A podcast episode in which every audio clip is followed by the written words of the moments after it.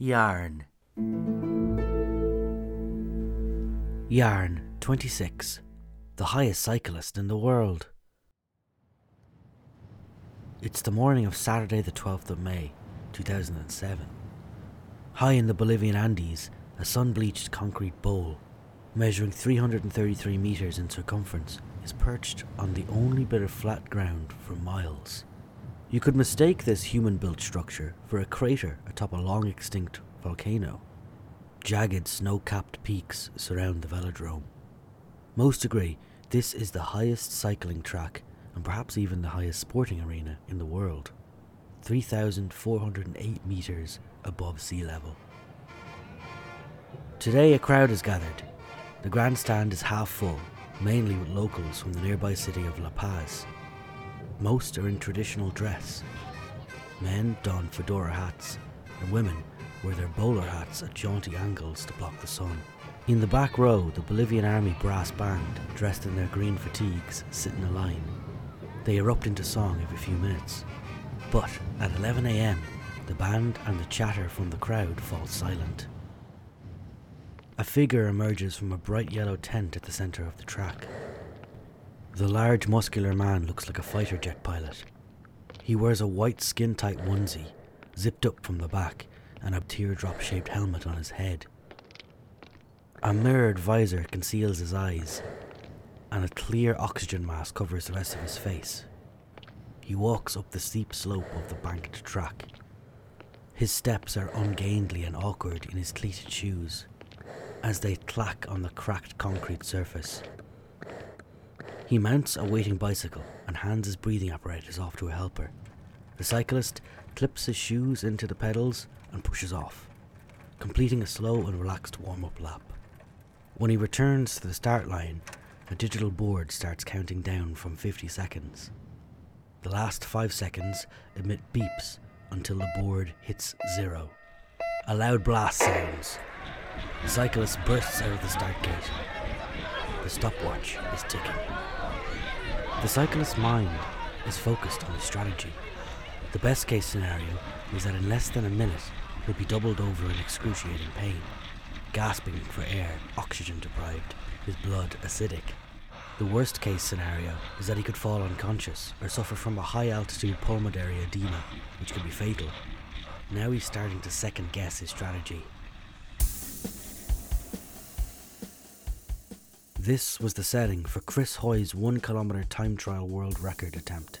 In 2007, the Scottish cyclist made the trip to Bolivia with a small team. Their goal was to beat the Frenchman Arnaud Tournant's record of 58 seconds, or to be exact, 58.875 seconds. Tournant set the record at the same location six years earlier, in 2001. His ride was the first time anyone had done a sub one minute kilometre, or kilo as the event is nicknamed. Chris Hoy was accompanied by his father David and his mother Carol, who were both heavily involved in organising the attempt in Bolivia. His team also featured a sports scientist, or as Chris called him, the numbers guy, and a doctor specialising in the effects of high altitude on the body. A journalist named Richard Moore followed along too. I've drawn from Richard's book and Chris Hoy's autobiography to tell this story. But you'll also hear the voices of experts I talked to about altitude, track cycling, and about one of the toughest events of them all, the one kilometre time trial. The premise of the kilo is super simple. How fast can you cycle a distance of one kilometre around a banked oval track? The clock is your only opponent. So why is that so hard? Here's Irish kilo rider Eamonn Byrne.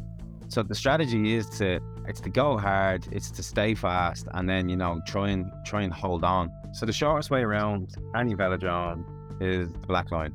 The more you're not on the black line, the longer you're going around the track. Every time you move up, you're, you're going longer, you're going further. Take the shortest way around as possible and hold your line. But that's also when you take in the variable of trying to pedal as fast as you can, as hard as you can. Um, not everybody's able to ride a perfect line because you're you're literally the effort that you're putting in is causing you to, you know, swing the bike left and right. So it is it's a skill in itself. It, it's a bit more technical than that. But I mean, inevitably, if you were going to go and do a kilo tomorrow, that's what I'd be asking you to do. Just go and blow, you know? That's the theory. Training for the event requires a lot of commitment. To be, you know, like competitive and do a really good kilo time, I, I, I enjoy the process of it, but the training is is genuinely quite grim. it's uh, it's never never a pleasant session unless it's a recovery spin. Yeah, lots of lots of high kind of blood lactate sessions, you know, which is it's it's quite vomit inducing. It's it's it's uh it's never um like you never have like one where you go, oh, that felt good. You're always gonna be lying on the ground and you're always gonna be looking for a bin or something, you know. And what does it feel like during a kilo attempt? It, it's it's like riding through treacle. The walls close in. The walls absolutely close in.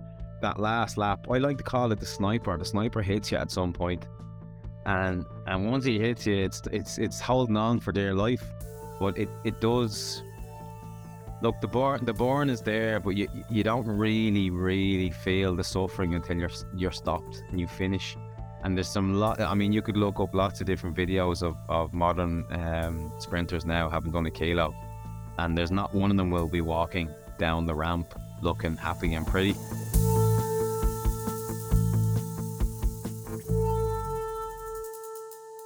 in the 2000s the men's kilo event was dominated by two riders, Chris Hoy and Arnaud Tournant. I don't believe it. 100.896. What an unbelievable time. The fastest ever time at uh, sea level. What an impressive, emphatic display of power and speed that was from the Frenchman. Tournant won the World Championships in 2000 and 2001. Hoy went on to win in 2002, 2004, 2006 and 2007. Now the news is here that if Chris Hoy wants to get a medal, he's going to have to beat his lifetime best to even get a bronze medal. In the 2004 Olympics, Hoy won the gold medal leaving Tournant with the silver. What's he going to stop the clock at? Oh!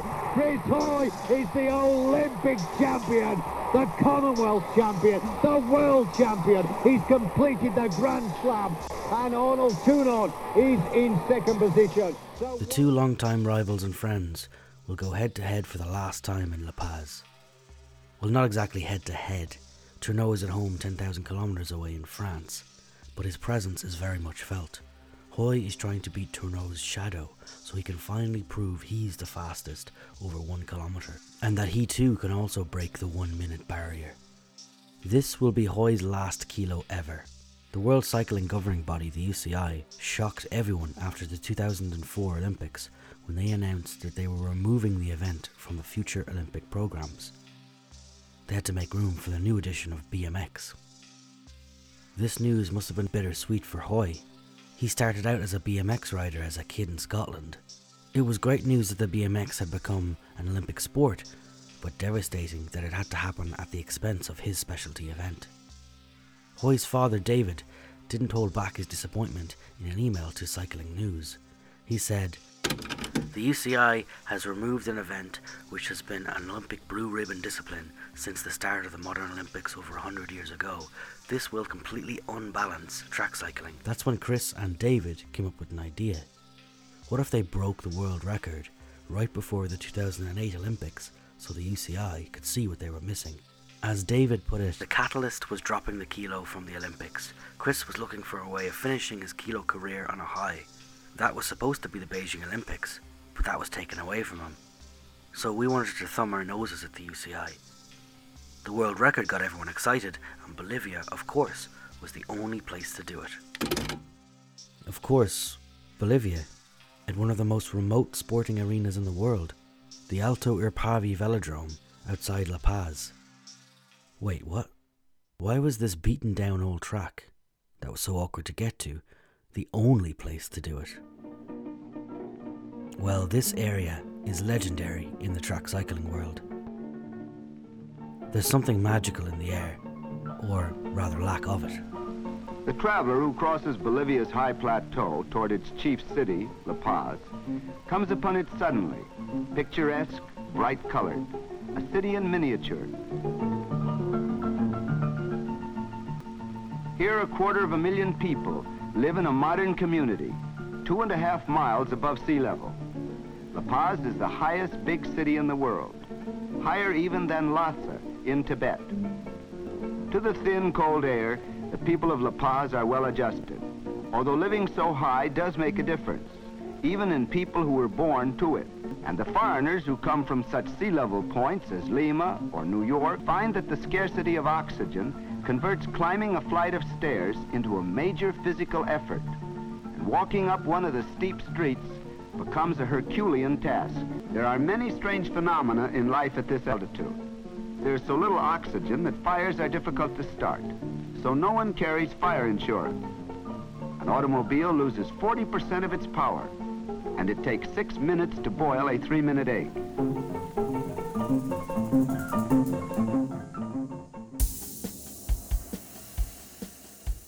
Fifteen world records have been established here.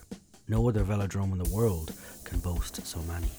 The Alto Irpavi Velodrome is the perfect place to break world records because the air is thinner, literally less dense, and therefore offers less resistance. You travel faster through it, or in other words, it takes you longer to slow down. This is illustrated at La Paz's tiny airport. It has one of the longest runways in the world because it takes much longer for planes to come to a stop. I personally think Hoy's decision to stage his attempt at La Paz was also so he could say he'd beat his rival Tournant under exactly the same conditions. The thing that made Tournant's attempt in 2001 intriguing was that it was shrouded in so much mystery. There's no real information out there on Tournant's ride, explains Scott Gardner, the sports scientist who accompanied Hoy to La Paz. There's no footage of it, no real data at all. Some of the stories, true or false, about Tournant's attempt have passed into folklore and have contributed heavily to the mythology surrounding the kilo record. Tournant arrived in La Paz a week before his attempt, allowing his body to acclimatise and adjust to the oxygen starved air. When asked how he dealt with the conditions in La Paz, Tournant later said, It took me a few days to get used to the altitude, and I confess that the hardest thing for me wasn't the effort of riding the kilo in itself, but rather these peculiar conditions. But I managed to get used to them, under very tight medical surveillance. Tournant had been struck down with altitude sickness for a few days before his attempt, a condition that can render you barely able to move. A friend of mine, Kean Woods, recently hiked up to Everest Base Camp with a group. That's over 5,000 metres above sea level. We all we all eventually made it to base camp, but uh, some of us in you know better repair than others. Let's say. I asked Kean if he experienced any of the effects of altitude sickness. Yeah, I I luckily had kind of mild symptoms of altitude sickness. Like I mean, it's impossible to kind of avoid. After three thousand is when altitude sickness will start to get you. Uh, so it makes life kind of interesting when uh, there's so little oxygen. Like you'll have a resting heart rate of about 100. Like just sitting down and doing absolutely nothing, your heart will be like beating quite fast. And then if you try doing anything, like just multiply that uh, by the, you know, the effort you're trying to exert. And then you'll just be breathless too. Like you'll be, you'll get up in the morning and you'll be like, all right, time to get, time to get, time to put on clothes and stuff and you'll be putting on trousers and, and, socks and tying shoes at normal speed and then not realizing and then suddenly you'll be like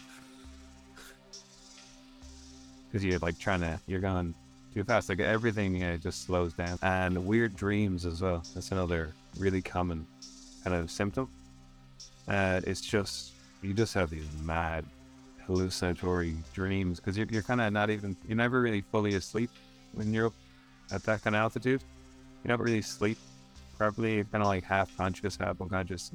Like if you're getting three hours sleep and then waking up for an hour and going back to sleep for three hours, that's considered like really good sleep in the mountains. Also, you're constantly being for whatever reason. Uh, possibly also because people are taking diuretics, which helps with altitude because it keeps your blood kind of thin. Uh, the problem is if if you go if you if you're at altitude, your blood gets thicker. Basically, it's it's the body's way of responding to the lower level of oxygen. So if there's less oxygen, the blood gets thicker. That way it can absorb more oxygen. But a huge problem is if it gets too thick, it stops uh, working. You know, can't pump around the body. So people were taking diuretics to keep the blood thin, but that makes you pee constantly. So I had all that basically, but it was completely manageable. I, I thought. The severity of the symptoms of altitude sickness can also just depend on how lucky you are genetically. Some people's physiology allows them to cope better than others. If you hike up to Everest Base Camp, Your guide will most likely want to monitor your heart rate and your blood oxygen level regularly to see how your body is coping. Yeah, yeah, we got it tested by the guide like uh, every night and every morning. And that was their sort of like turnaround kind of metric, I guess. And it, and actually, if your heart rate's too too low and your oxygen level's too low, then then they would turn you back. Your oxygen, your heart rate needs to be high to in order to supply your body with the oxygen it needs. It needs to actually be, if you think about it, if there's half as much oxygen, it needs to beat like twice as fast, basically. Actually, as it turns out, I had really good oxygen levels. So obviously, the air only has 50% oxygen. That doesn't mean your blood has 50% oxygen because it depends how much you're breathing and how efficient your blood is at absorbing oxygen. So when it was 50% oxygen at base camp, my blood oxygen level was like 85%. So I pretty much had the highest oxygen level for the, the whole trip. So I was kind of lucky, I guess, because I was obviously it's completely physiological. You can't train for that. It's just kind of I think it's just genetic. It's completely down to your body, yeah, what you have, you what you're born with, basically. One rumour in particular about Tournant's attempt caused the Hoy team some alarm. Following the Frenchman's record breaking ride, it was said he collapsed and passed out. Apparently, he was unconscious for almost half an hour. In reality, Tournant later confirmed it wasn't quite so dramatic. No, I was not unconscious, but I had to wait 35 minutes before I could talk, and it took me about an hour before I could walk again. I remember that my team had to cut open my suit my top and my shorts because I had the feeling that my legs doubled in size. I was conscious before my ride of the dangers of altitude, but I wasn't expecting such pain. Even after taking the time to acclimatise, with the level of physical exertion it takes to ride the kilo, the body will be oxygen deprived by the end, in an already low oxygen environment. Tournant was accompanied by a fellow French rider in 2001, Laurent Gané, he took to the track to tackle the 500 metre time trial record. At around the 200 metre mark, he crashed heavily, in part because of the dizzy state he found himself in as a result of the lack of oxygen. The risks are real, so what's the worst thing that could happen? I asked Nick Hart, a senior performance specialist at the Altitude Centre in London. He helps athletes to prepare or train at high altitude. So altitude sickness is what's known as a progressive progressive illness, which means it comes in stages, and it basically comes in three definitive stages, which are mild, moderate, and severe. Basically, mild AMS is looking at headache is typically defined as like a headache. AMS stands for acute mountain sickness. Nausea and pins and needles, sleep disturbance, lack of hunger, those sort of things. So there's nothing's going to stop you climbing nothing's going to massively impair physical performance, but it's, it's uncomfortable, basically. Moderate AMS is the next stage on. So you've taken some paracetamol, you've taken some painkillers, and that headache's still there. That nausea has turned to vomiting. Um, and um, you have what's known as ataxia, which is kind of a change in coordinational movements, potentially some sort of neurological changes in terms of function, things like that. And that's kind of more towards the severe end of it.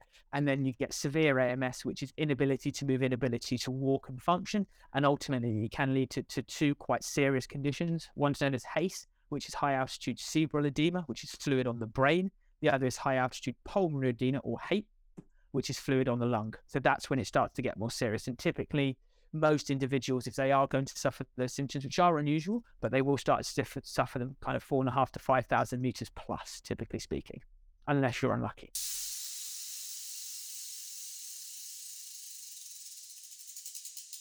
Unless you're unlucky. Chris Hoy was no doubt given a similar speech on the risks by his doctor Kenneth Bailey. It was then suggested by someone on Hoy's team that there was one way of avoiding the effects of altitude sickness altogether. He could do the opposite of what Tournant did and not allow his body to acclimatise at all. Altitude sickness usually takes about 24 to 48 hours to kick in above 3000 metres.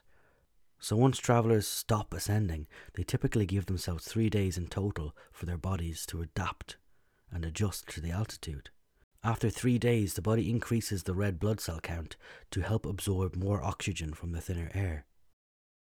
Hoy's team proposed that if he did the attempt within 24 hours of being at altitude, he'd avoid any risk of getting sick. He could attempt the record and get back down to sea level again as quickly as possible. When I first heard this, I thought that can't be right. You can't fool your body like that, or beat it to the buzzer, surely. But apparently, you can. And as Hoy listened to his experts, he started to come around to the idea, especially when they explained that the helicopter method, as they started to call it, would allow him to maintain greater power output and ensure against something called detraining. I was super interested to understand the merits of these two very different approaches and get an expert's opinion on which they thought was better. So I asked this guy again. Hi, I'm Nick. Um, I work at the Altitude Centre in London, and, and I'm one of the senior performance specialists. First up, Tournant's method, acclimatizing for a week at altitude. What does Nick think? I could actually argue that if he's going to do it, do it properly and stay there for longer than a week. Heading out early is is the traditional approach or the, the approach that a lot of athletes use. And again, in modern ways, that's changed. But essentially, what you're looking to go out there and do in the, the period pre to race is to remove the impact, I guess is the right word, or the negative impact that the altitude can have and you go out there, you acclimatize the environment, remove that uh, that that that extreme from conditions. So then, essentially, the body is used to it, so it can then perform at its best. Basically, the same way if you were to go and perform in a hot country, you go out there in advance, do some heat acclimatization, and then go and race. The, these things that we're talking about, hot, cold altitude, they're known as environmental extremes. So you have to get the body ready for them to maximize performance. You go out to location, you sleep at location, you live at location, you do everything at location.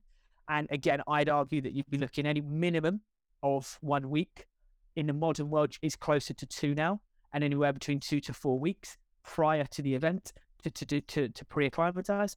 Um, and you've got there the two approaches. So going out to location and living out at location is known as live high, train high. The pros of live high, train high is that you spend significantly more time at altitude. You know, resting and sleeping is spent at altitude um, and the athlete can acclimatize essentially quicker too because they get more hours in. However, the drawbacks are when you are at 3,000 meters, you just cannot physiologically hit the same sort of intensities in training that you would at sea level. So potentially looking at the French athlete we're talking about now, yes, he could well have acclimatized, but there could be some detraining methods, some detraining taking place in terms of physiological starts, because there's no way he's going to be able to put the numbers out or the wattage out that he would need to put out in those final training blocks when done at altitude. In his case, he went out there a week in advance, so I'd probably hypothesize he was in a taper at that point. So it's probably less important. But for an athlete considering it for two to four weeks, that's something they need to take into account. Yeah, so um, we've seen roughly in our chamber, you tend to see a 15 to 20% drop off in FTP in individuals at 2,700 meters. And that's pretty significant. Um, you know, in the everyday athlete, detraining is something maybe that you, you just get used to, you know, with work and life and things like that. But when you're talking about a highly tuned athlete who has everything placed down to a T, you know, if they're essentially putting out 550 watts rather than 600 watts, know, that is quite a significant drop off. And that means that they won't necessarily be either using the correct energy system or getting the specific adaptations the coach had in mind when doing that. And again, if you're doing one or two efforts of 20, 30, 40 seconds, it's not an issue. But if you're doing repeated sprints or you're doing longer efforts, maybe more aimed at the, the last kind of 15, 20 seconds of that kilo ride where it's more aerobic, then yeah, you, you will see a drop off in performance. And the drop off in performance tends to be less than the gain that the air pressure gives you, if that makes sense. So it's a tra- it's a trade off. So you, you, you drop power, but you drop resistance. So with Tournant's approach of living high and training high, he'd still benefit from less air resistance, but he also risked detraining slightly, i.e., losing some power. And the kilo is all about power. Living at altitude allowed his body to adapt to the conditions, potentially produce more red blood cells and increase his lung capacity to take in more oxygen. But there's one key thing about the kilo it's primarily an anaerobic activity. You see, for sprint events, the body doesn't use that much oxygen to produce energy. So high altitude training isn't that advantageous to sprint riders. It's typically aimed at uh, in more more endurance based activities. Yeah, That's not saying they shouldn't. It's just it's typically and traditionally been used by more endurance based athletes. Given the fact that we're talking about the kilo today, there is a very large component of that activity, which is, which is using the anaerobic energy systems and anaerobic energy systems do not need oxygen. Therefore, in terms of that side of things, in terms of sleeping at altitude, there would be less benefit. There's still not there's still there is still a benefit to doing it, but there is less. There's a big chunk of the energy that we would have used would have been produced without oxygen, either via the ATP PCD system or via the lactate system, neither of which need oxygen. So carrying morphine around is of no benefit in, in those ones. The drop off in, in in aerobic performance will be smaller than a than a more endurance based event, but the gains due to the speed that those guys are going to be going from the, the drop in, in, in air pressure, and therefore the drop in resistance will be much greater. Does that make sense? So it seems Nick is more convinced by Hoy's helicopter method. Personally, I think that is the, the right thing to do. For, for a sprint event, I think it is the right thing to do for a record attempt. But there is another method in between Hoy and Tournant's approaches, a method that might take the best from both. The other option, and where we step in with some athletes doing stuff like this, is instead of um, you going to the altitude, the altitude can come to you. So you can have a tent put over the bed. Athletes can sleep at altitude, replicate the exact conditions they're going to, except they don't have to go out to location. We've got a portable altitude generator that can generate altitudes up to six and a half thousand meters, which for athletes is way too high, but for mountaineers is needed. You put a tent over the bed, and hey presto, or living at sea level and sleeping at altitude is known as live high, train low. When you look at live high, train low, again, there's pros and cons. The pros, the cons are is that you spend less time at altitude, so potentially it can take slightly longer to acclimatize. You know, realistically, the athletes we work with at, the, at, this sort of level tend to spend anywhere from 14 to 16 hours in the tent a day. So not just sleep, but kind of other bits and pieces. But that's still less than the 24 they would have spent if they were living there. However, the pros are is that they can live at home with the family and the niceties and all the things that come with that. And in addition, they can train at sea level. So if they're doing their big intervals on the track or the watt bike, they can actually hit the specific numbers they need to hit in terms of intensity. So there's less risk of detraining in terms of that side of things. The key thing I've taken away is that it's all about finding a balance. What's right for sprint events like the Kilo would be terrible for more endurance based events like the hour cycling record, for example. That record is all about how many laps you can do in the period of 60 minutes. There is a sweet spot in there. Again, you see a lot of the hour results, again, not some of the modern ones, but some of the ones done in the past have been done kind of 16, 1700 meters. You can have a look around in Andorra, that sort of area because there's a sweet spot between, you know, you can pretty much fully acclimatize to, to 16, 1700 meters. So it has nearly no drop off in physical performance when done right. But you then have the decrease in air pressure. So you get the slight benefit in terms of resistance with very small drop offs in terms of aerobic performance. So that's where the, the, the sports science stuff comes in and finding that perfect balance in that. Because if you tried to do the hour record at 3000 meters, it would be a poor performance because, yes, the air pressure is lower, but the drop off in aerobic performance is so much larger because it's such a longer event that the, the, the pros and cons don't weigh up. Does that make sense? And the, the best the best reference is the 68 Olympics in Mexico. I think they broke the world record in everything up to 400 meters, broke the world record. Athletes were running faster due to the, the drop in air resistance. Everything over 400 meters was considerably slower. Um, so the marathon time was minutes slower than it had, had than it was four years ago purely because the athletes were doing it at 2,000 meters rather than at sea level.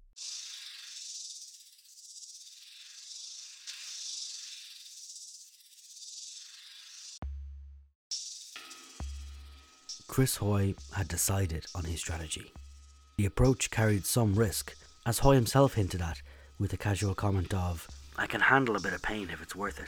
The problem would be that if his body really needed oxygen, in the closing stages of the ride, or just after, it would be shocked to find that the air contained, to be strictly accurate, 33% less of the stuff than at sea level. The body might react badly to that, so it was decided that whenever he was off the bike, he would breathe through an oxygen mask. And there would be an oxygen filled body bag ready trackside if he needed it. Chris's father David helped him find a sponsor to cover the cost of the trip the shipping, the timing equipment, and the anti doping official. But that was it. The total raised came to just 40 grand. It was just about enough. If Hoy did break the record, there'd be no big bonuses. The only reward would be bragging rights and a place in the record books. David Hoy was tasked with making sure the velodrome in Bolivia was raceworthy.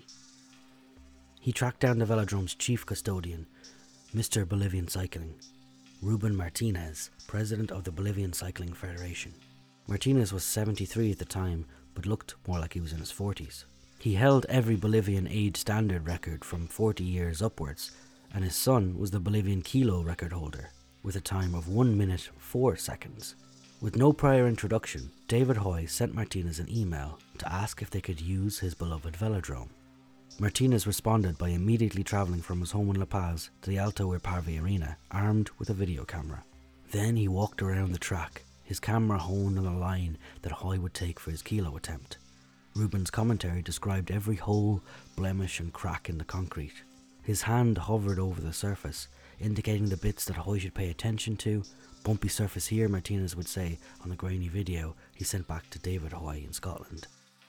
It was thanks to Martinez and a few other Bolivian cyclists that the track remained in use at all. The Alto Irpavi track is seldom used for international competition. Tournant's world record attempt in 2001 was the last event of note held there, so a lick of paint and a tidy up were well overdue. Work was needed to fill in some of the cracks and gaps on the track itself, and local volunteers had to use scythes to hack away the overgrown grass let loose in the infield. Most modern track cycling events are done indoors on a wooden track, so how do outdoor tracks compare? I asked Team Ireland cyclist Eamonn Byrne. Because velodromes, they come in so many shapes and sizes you wouldn't believe. The wooden ones are obviously perfectly smooth, generally perfectly smooth. There's flex in the wood, you know, there's a bit of absorption in the wood. It, it rides it rides much nicer. La Paz is 333 meters. So it's it's a different size again to any of the modern ones now uh, indoors. They're all 250 meters. There's many outdoor velodromes that could be made of tarmac that are still 250 meters and will have the same banking as an indoor wooden. But it is night and day it's night and day depending on the track you're in. When you're outdoors, you're open to, I mean, the conditions. You know, you're open to weather, you're open to rain. The surface can be quite bumpy. The surface, generally, if the tracks are bigger, the the banking isn't as uh, steep, which won't give you as much of a a throw around the corner, so to speak. You know, yeah. there's not something to really kind of lean into.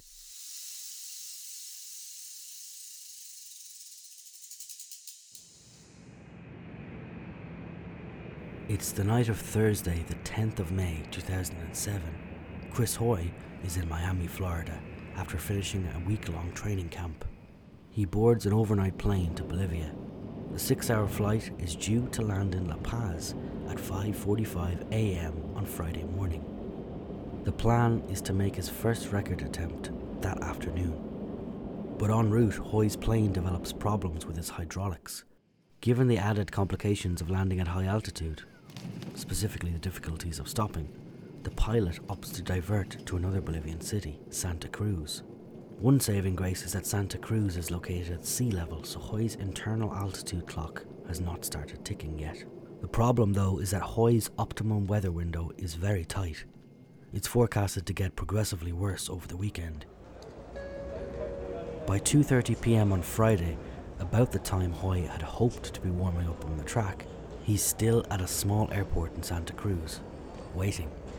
Finally, at 7 pm on Friday, roughly 22 hours after leaving Miami, Hoy arrives in La Paz. His detour involved 10 hours hanging around in terminals and a 2 hour transfer between airports in Santa Cruz. There is a small party to meet him at the airport. 73 year old Ruben Martinez, Mr. Bolivian Cycling, has been waiting all day, along with the rest of Hoy's team. Hoy travels directly to the track. First, he walks slowly around it, studying the surface, visualizing the ride. In his grey hooded top, with his head down, he looks like a boxer. Then he completes a full race warm up, a 40 minute routine. It is a stunning evening, the sun bathing the track in a pleasant, glowing heat. There's not a breath of wind, it is almost eerily still. Tiny tubes carry oxygen into Hoy's nostrils whenever he's off the bike but on it without the oxygen, he says he hardly notices he's at altitude. Everything is perfect. He's a little tired after his 22 hour ordeal, but he confirms he will go for the record in the morning. But in the morning, the conditions have changed. It's cool, chilly even. Hoy rides around the track in long sleeves and leggings. He thinks Perhaps we should have gone for the record last night, but he dares not say that out loud. His support team appears anxious and nervous. Warm up completed, Hoy disappears into the tent. An oxygen mask clasped to his face. As a crowd begins to gather, Hoy faces an agonizing dilemma. Should he postpone the attempt and wait until tomorrow? Then again, the forecast is notoriously unreliable in the mountains. There's no guarantee it would be better, it could be worse. The biggest problem is the temperature. Scott Gardner, the numbers man, had done the maths. He figured one degree is worth a tenth of a second. A significant margin. At 8 am, it's 12 degrees in the track centre. Gardner reckons it needs to be a minimum of 16 degrees. By 8:45, the temperature rises to 14 degrees. It's encouraging. Less so is the wind, which is also rising. So it's a question of balancing out the warmer, thin air with the stronger breeze and deciding when would be the optimum time to go for the record. Cold air and wind are the time trialist's worst enemy.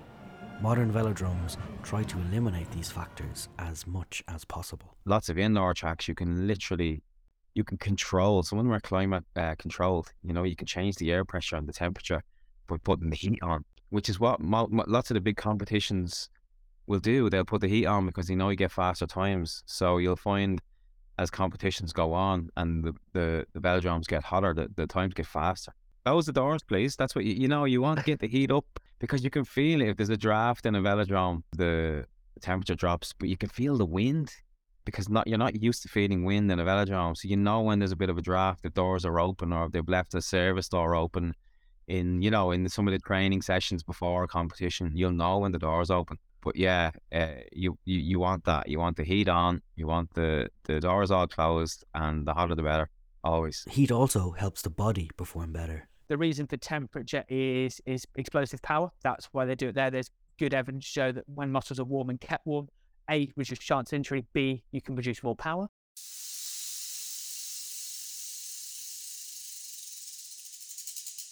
At 11 am, the temperature passes 16 degrees, so Hoy goes for it. He bursts out of the start gate. His massive legs begin to build up power down the straight. Because the Alto Irpavi velodrome is 303 metres as opposed to 250 metres, its straights are extra long. Curious, deathly silence as Hoy completes the first corner of his kilo world record attempt and enters the back straight. The noise dies away completely. The crowd watch him race up the opposite straight for what seems like an eternity. It looks like he's pedaling in slow motion, as if he's in a silent movie. Then he returns to the home straight, appearing to speed up as the noise erupts again. He flashes across the start finish line, mouth still open in a silent roar. The timekeepers pore over their computer screens as they convey the information to Hoy's team. He's almost a second up on Tournant's record. A second? His average speed is 3.8 meters per second. His top speed hits 60 kilometers per hour. Now he's on the back straight again, pedaling silently, taking an age to reach the bend. Again around the corner, the volume increasing for the final lap, the final push, and again the study of the computer screens.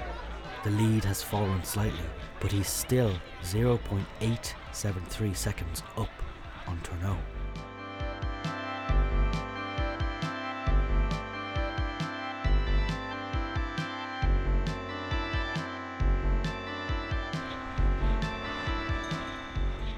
Around the arc of the final corner, and the first sight that the effort is beginning to tell. A noticeable wobble as he enters the back straight, his shoulders swaying, and now a roar as loud as the one that greeted his starting effort as he thunders down the home straight, across the line, and silence.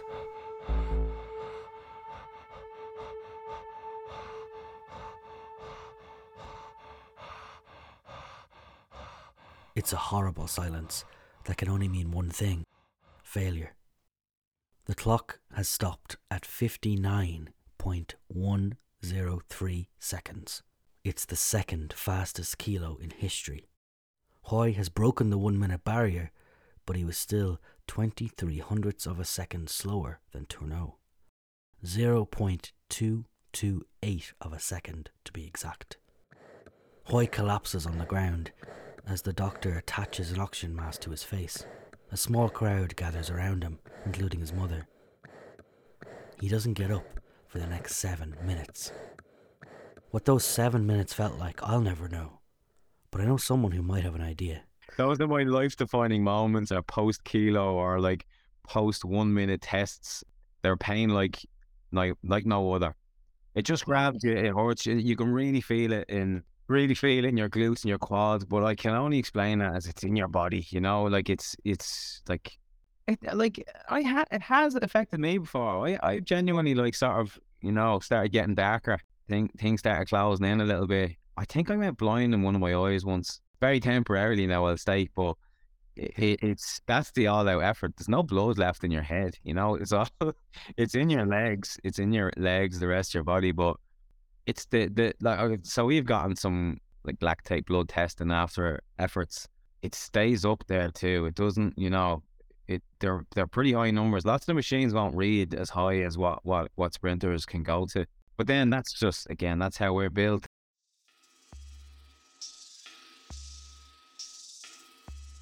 Eventually, Hoy gets up off the ground and climbs on his static bike, slowly pedaling to remove the lactic acid from his muscles. His quick recovery blows away his doctor.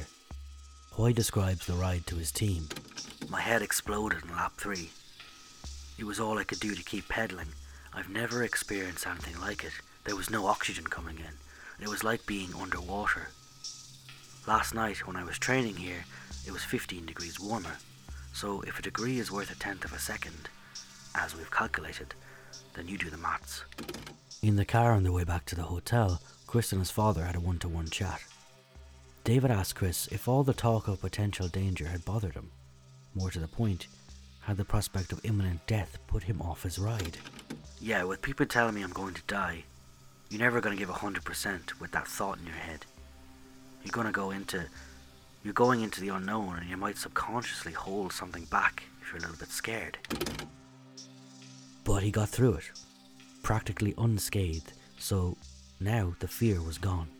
Tomorrow, he'll attempt the record again, and this time he won't hold anything back. It surprises me that an athlete can attempt another major physical effort so quickly after the first. How could you possibly hope to do better after exhausting so much energy? I put it to Eamonn. He explains that it's not unusual to do two kilos in one day during a competition. There's a qualification and then there's the finals, and it's the same I think in world champs now as well for lots of the events. Two kilos in one day, so it's a case of literally get off the bike and straight into recovery mode. Get on the. You have to get back on your on your bike onto your static trainer. Oh. Spin, flush the lactate out of your legs. You know, just keep moving. Get it, get it through your body. Get yourself recovered. Get get some fluid. Get your your carbohydrate in. It's kind of like sometimes you can't think about how painful it is because you have to go again. Um, and it's and it's interesting. It's interesting because it's it's part like a lot of it psychological too. Now I'm not saying you're we're not in pain, but but sometimes you just have to keep going, don't you? You know what's coming up. So well, I don't have time to lie on the floor now and and, and roll around. I, I mean, it does take a certain sort of personality to go that deep, you know. Um, I don't think everybody can do it because if everyone could, they'd all do it. There are sessions where, like, they're the hardest sessions to know you have to go and do, you know, a lactate tolerance um, training session where you have just two huge efforts in the space of, you know, 40 minutes apart. It's so hard to climb back on that bike for the next one, knowing that you're definitely going to give it 100% again. And oftentimes, the second session, the second effort is the, you know, it can be better. You can have better power. Um, and it's funny because you just go deep again. It's just like, right, flick the switch, forget I'm playing. I just have to go for it. And I think I, I, the weird thing I, I, I always find in training, often my, my third effort or my fourth effort is my better effort because the body's really primed. You're to go deep as you did on the first one. You're not afraid of it, so you just go for it. Um, and it's a big part of warm up strategies. Like you have to kind of go quite deep in your warm up to get to get ready for what you're about to do to yourself. So sometimes it's just priming the body and getting the body, you know, ready for what's about to come.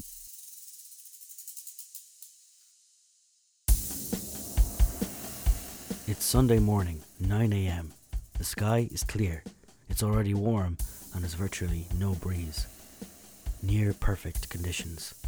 The crowd, that had filled the velodrome the previous day has gone. Only a few die-hard fans remain, among them a small TV crew for Cycling TV. Day two, the second attempt on this kilometre record. Well, they thought that Chris Hoy would need to be taken to hospital after his attempt yesterday, but the weather conditions are absolutely perfect. The temperature over 20 degrees centigrade. Let's just have a Hoy goes through the same routine as the day before, sitting on the track, then rising and climbing aboard the bike, sitting upright, aggressively slapping his helmet into position, and then leaning forward and gripping the handlebars. Then, bang, he's off. After the first lap, the split. 22.553, 0.717 up. Yes, go on, Chris. You've got, you know, two kilometres within 24 hours. A lot, a lot to be done by this man, but he's still up. after two laps, he's still up. The final lap, he completely lost it. His body shut down. He's into massive oxygen leak. Can he beat this record?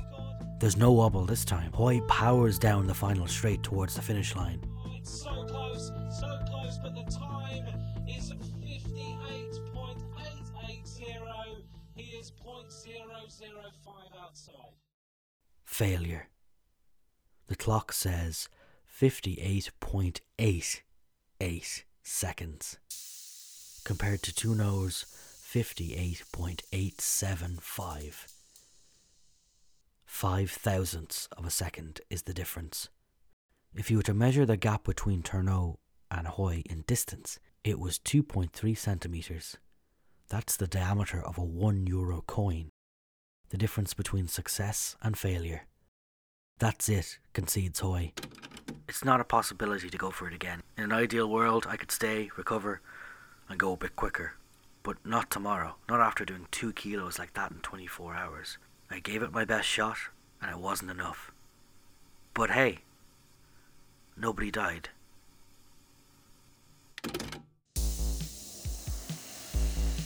The event wasn't a complete loss, though.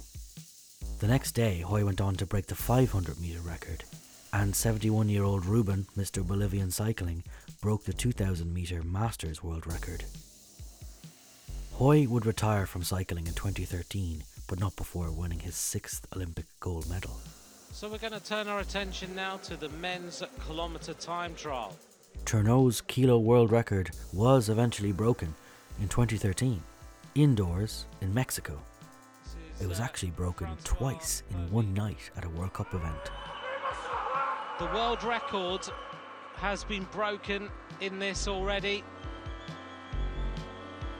by uh, Maximilian Levy of Germany. We're seeing here Francois Pervis, the world champion in the kilo, going now head to head. This world record has been held since 2001 by the Frenchman Arnaud Tournant, and Levy beat it in just a, a few moments ago. Can Francois Pervis hold on to the pace that he's putting in? Can he do the unthinkable? Francois Pervis trying to beat the time of Levy of 57.949. Can he beat the world record? He has. He's beaten Levy. He's broken the world record. Look at the time 56.303 from the Frenchman. The world record, which was held by Arnaud Tournant from 2001 at altitude in La Paz, has been broken twice in one night. That's.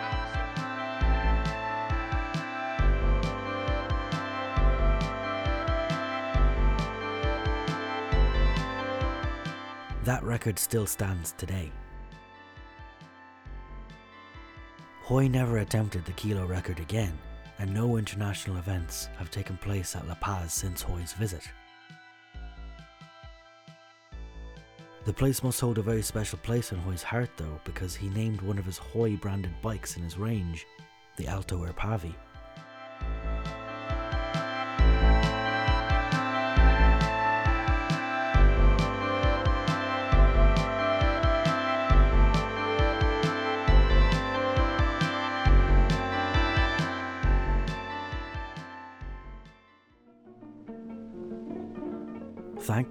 Kean Woods, Eamonn Byrne, and Nick Hart for talking to me. When he's not racing for Ireland, Eamonn is a track cycling coach at Blackline Coaching. This has been a story for yarnpodcast.com, written and narrated by John Roach, with original music by Drembot.